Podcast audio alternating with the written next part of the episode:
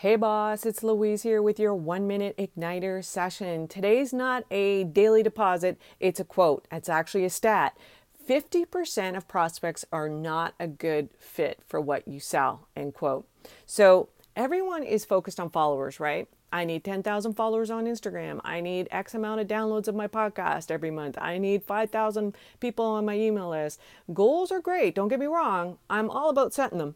But if you have 5,000 people, let's say, on your email list, and 50% of them are really not actual prospects, then we're working on the wrong thing in our business. I'd rather have 1,000 who are actually true fans. And if you build your list with true fans, guess what? They will buy whatever you're offering. So I re- recently did a case study that I'm going to share with you in this training that I've, I've got on how to actually get 1,000 true fans that will buy whatever you offer. All the links are in the show notes. Thanks so much for listening. It's a wrap for the week. Bye for now.